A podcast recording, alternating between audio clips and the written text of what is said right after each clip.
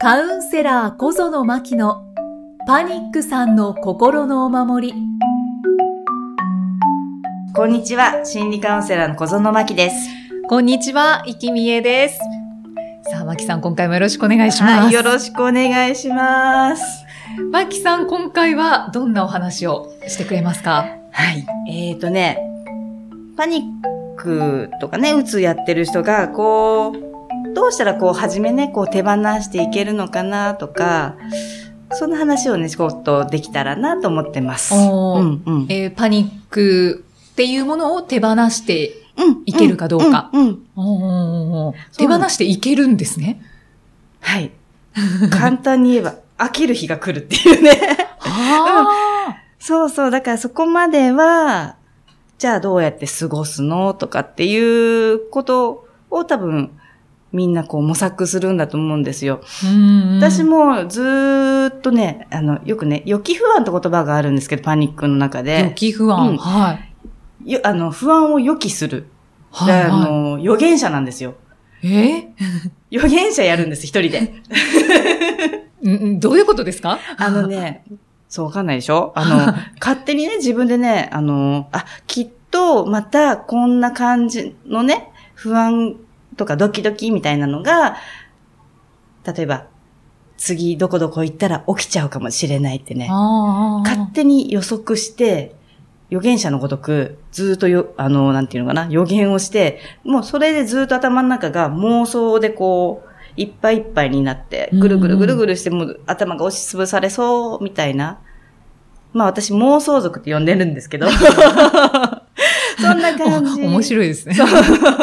そうなんです、そうなんです。えーうんえ、じゃあずっと妄想しててずっといろいろ考えてるってことですか？まあ、24時間とは言わないけれども、ちょっと何かこう、お出かけしようかなとか、ちょっと何か友達に会おうかなとか、あと、よく私の周りの人では、こう、PTA のね、会合に行くときとか、はいはい。こう人に会わなきゃいけないって思ってるような場所に行くときとかに、またもしかしてあの時のあれが起きちゃうんじゃないの？みたいな感じに妄想しちゃって、うんもうその時点でドキドキドキドキしちゃうっていう人が結構いる。うんでもね、その予言ってね、当たらないの、本当に。そうそう。なんです。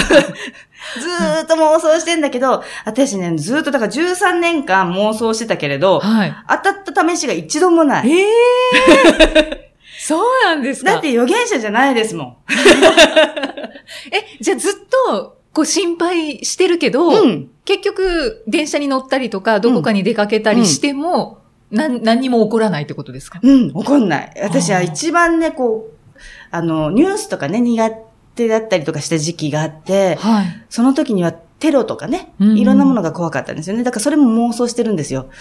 だからうそう、あ、どうしよう。ミサイルがこっちに飛んできたら、私またやっぱドキドキする、絶対パニックになるって。そんな時絶対みんなパニックになるでしょ？そそうですね、うんあの、感受性が豊かってことですかね。そうそうって言ってくれるとすっごい嬉しいです。だけど、今、だから13、もうだから13年前じゃないんだわ。もう何年か忘れちゃった。10 20年は経ってないけど、そのぐらい前の話からの13年間ずっとそうやって妄想していったけれども、未だに日本にミサイルはね、東京に落ちてないでしょ？はい、はい。ってことは当たんないんです。なのにずっところ当と考えてる。た当たってないです、ね。当たんない当たんない。だけど、その予期不安って呼ばれてるやつをずーっと抱えながら何十年も来ちゃう。私のね、クライアントさんで一番長い人はね、30年っていう人がいて。疲れそう。でしょ？はい。でも当たんないの。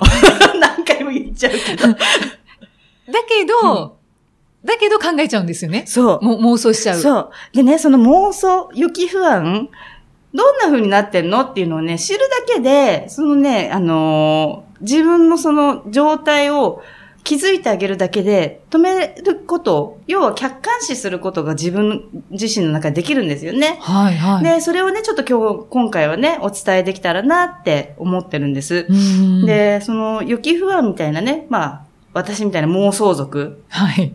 の人たち、はい。そのね、予期不安って呼ばれるその妄想をしてるとき何が起きてるかって言ったら、過去に起きた何かちょっと怖かった出来事とかね。過去に起きたちょっと失敗しちゃったこととかね。過去に起きたちょっと恥ずかしかったこととか、うんうんその過去に起きたことがちょっと先の未来にまた起きるかもしれないっていう予言者をやってるんですよ。うんうんうん。はい。わかります？過去に起きたことが、例えばね、1時間後の PTA 総会に起きるかもしれないとかね。過去に起きた、なんかちょっと電車でドキドキっとしたやつが、明日のなんか待ち合わせ場所の時の自分に起きるかもしれない。要は、今が抜けてるんです。ああ、そうですうね。ん。頭、ね、人間って今しか生きられないじゃないですか。はい、はい。ね、過去は、ね、過去として生きてた、過去が今だった時期もあるけれども、い人間って結局今しか生きで、生きってね、息を吸ったり吐いたりの息？息さんじゃない？ね、どうしてもね、繋がっちゃいますよね。ごめんなさいって感じなんだけど、その息を吸ったり吐いたりのね、そういった、ね、息をすることもできない、生きることもできない。はい。のにもかかわらず頭の中だけが勝手にね、タイムトラベラーのように過去に行ったり、未来に行ったり、過去に行ったり、未来に行ったり、一人でずーっとしちゃってる状態。に、うん。こう、要は妄想ってね、どんどんどんどん膨らむんですよ。どんどんどんどん妄想って、なんだろう、やっぱさっきのあの、なんだ、感受性豊かなはい。妄想族にとっては、えっ、と、膨らみすぎて自分の手ではこう支えきれないぐらいまでどんどん行くんですよね。ねだからこそ、今じゃないっていうのに、まずね、気づいてあげることなんですよ。手放す一歩としては。今じゃない。うん。はい。今起きてないんですね。今目の前で、例えばお家でね、こういう聞いてる方だったら、今お家の中に危ないものがある人は多分、おそらく誰一人聞いてないんですよね。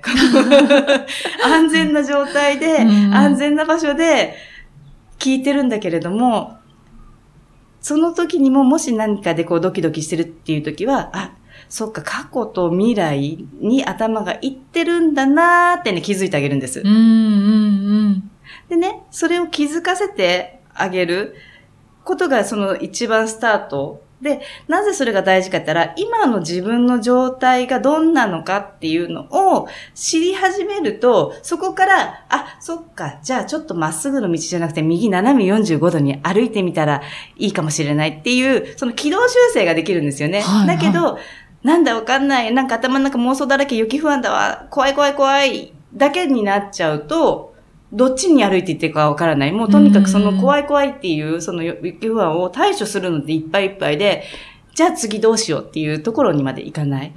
だか、らこそ、今じゃあ私は、どういう状態？あ、そうだ、頭の中が勝手にタイムトラベラーしてるわ。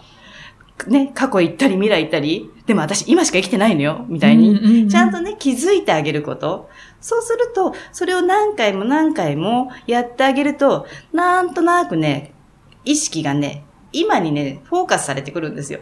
いや、それは、本当に勉勉強になるっていうか、本当気づきですね。そうなんです。あの、多分、パニック障害の方は、それがすごく過剰で、うんで、誰しも、多分人間みんな、未来とか過去のことばっかりに囚われてるんだと思うんですよ。あ、あれでしょ？でも、はい。ありますよね。はあります、あります。うんやっぱりしょっちゅう未来のこととか考えてしまうし、だから多分保険とかかけるんだろうし。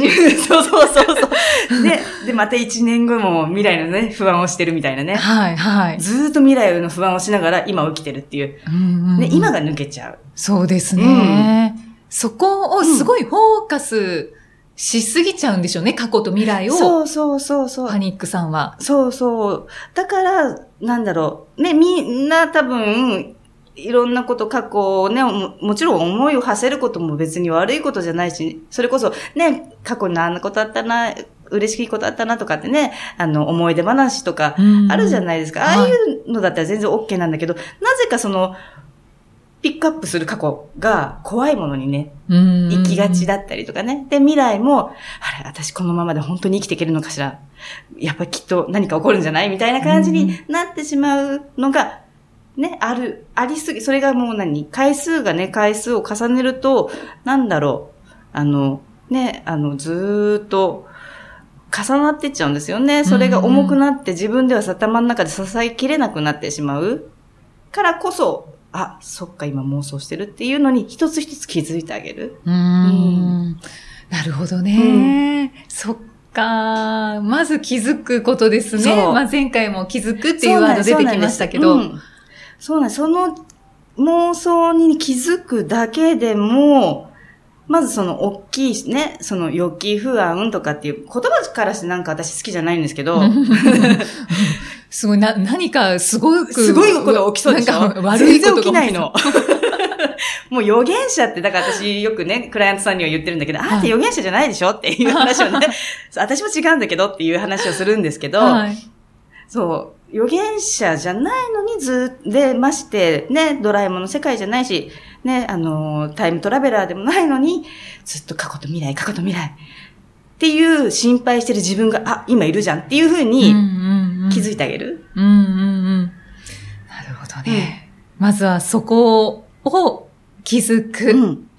するとね、それをやってる自分にね、だんだんだんだんばっからしくなってくるんですよ。あ飽きてくるってことですか？そうです、そうです、そうです。ああれ、私なんでこんなことで時間使ってんだろうっていうふうにね、ふとね、何回かこう気づき、気づく、気づく、気づくっていうのをね、はいずーっと続けてると、あれ、なんか私こんなことでやってる暇あったら、なんかコンビニでおき美味しそうなスイーツ買ってこようみたいにね、なんか飽きちゃう時がね、必ず来るー。そうか。そのコンビニに行った時にパニックにならないかとかの気持ちが後ろに行っちゃうんですね。そうコンビニでプリン買いたいみたいなのが先に行っちゃうんですね。そうなんです。そうなんです。そこから、ね、よく心の話では言われるんですけど、自分を満たすとかね、そっちにだんだん繋がっていくので、うんまず、そこの手前のね、自分の、あ、なんか今わけわからんけど、なんか過去と未来に行っちゃってるやっていうのを気づいてあげることを何回も何回もね、やってほしいなってうんうん思います。うん。妄想族から脱出せよですね。そうです。まあ私、妄想族総長とかね、よく周りには言われるんだけど も、総長なんですか？そうそうそう、なんかね、見た目の圧からね、なんかね、レディースの総長みたいに、妄想族総長とかね、よくね、あの、よくっていうか、まあ、まあね、いじられ役なんで、言われます。じゃあ、あのまあ、ラジオ、ポッドキャストは、はいお顔が見えないので、あそうですねの、顔を見たいという方は、アメブロを ご覧ください。ぜひぜ。ひ、はい。こうね、紐解いて、うわ、こやつが言ってるかっていうね。ですね。で、前回も、まあ、アメブロでいろんな記事上がってますよっていうのをご紹介したんですけど、あの、マキさんはカウンセリングも行っていて、それも、まあ、情報としてあ、そうなんアメブロにです。あ上がってるので、まあ、詳しくはアメブロをご覧いただきたいんですけど、カウンセリングってどんな風にしてますか？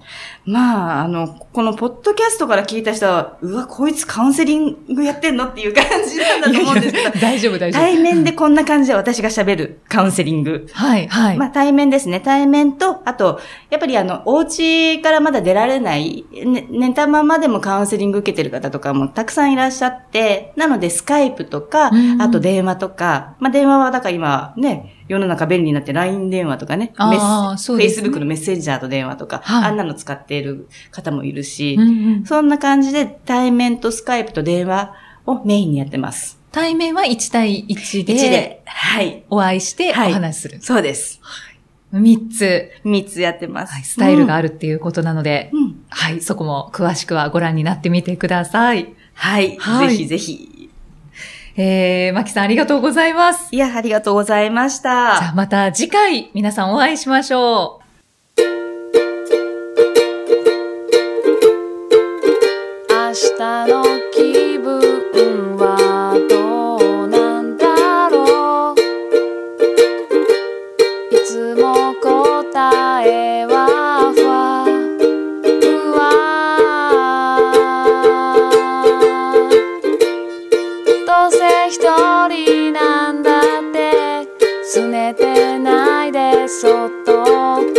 足踏み出して。